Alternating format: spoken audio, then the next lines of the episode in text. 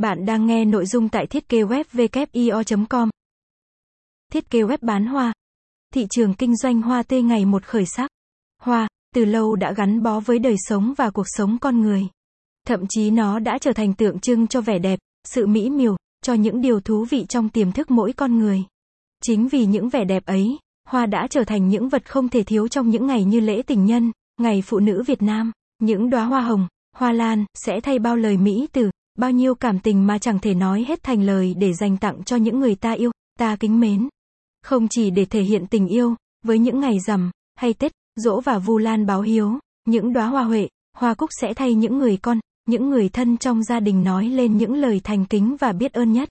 Và trong những lễ vu quy, lễ cưới, những ngày mà tình cảm của đôi lứa trở nên thiêng liêng nhất, thì càng không thể thiếu được những đóa hoa tươi thắm. Những đóa hoa cứ thế, cứ đi sâu vào trong cuộc sống của con người mà không thể nào thiếu.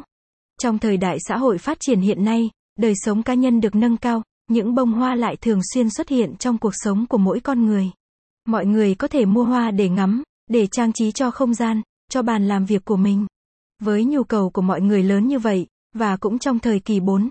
Không, công nghệ thông tin phát triển mạnh mẽ. Việc mua bán trực tuyến hoa tươi trở nên tiềm năng lớn hơn bao giờ hết và mở ra cơ hội cho rất nhiều người. Với WIO, bán hoa tươi online dễ dàng hơn bao giờ hết.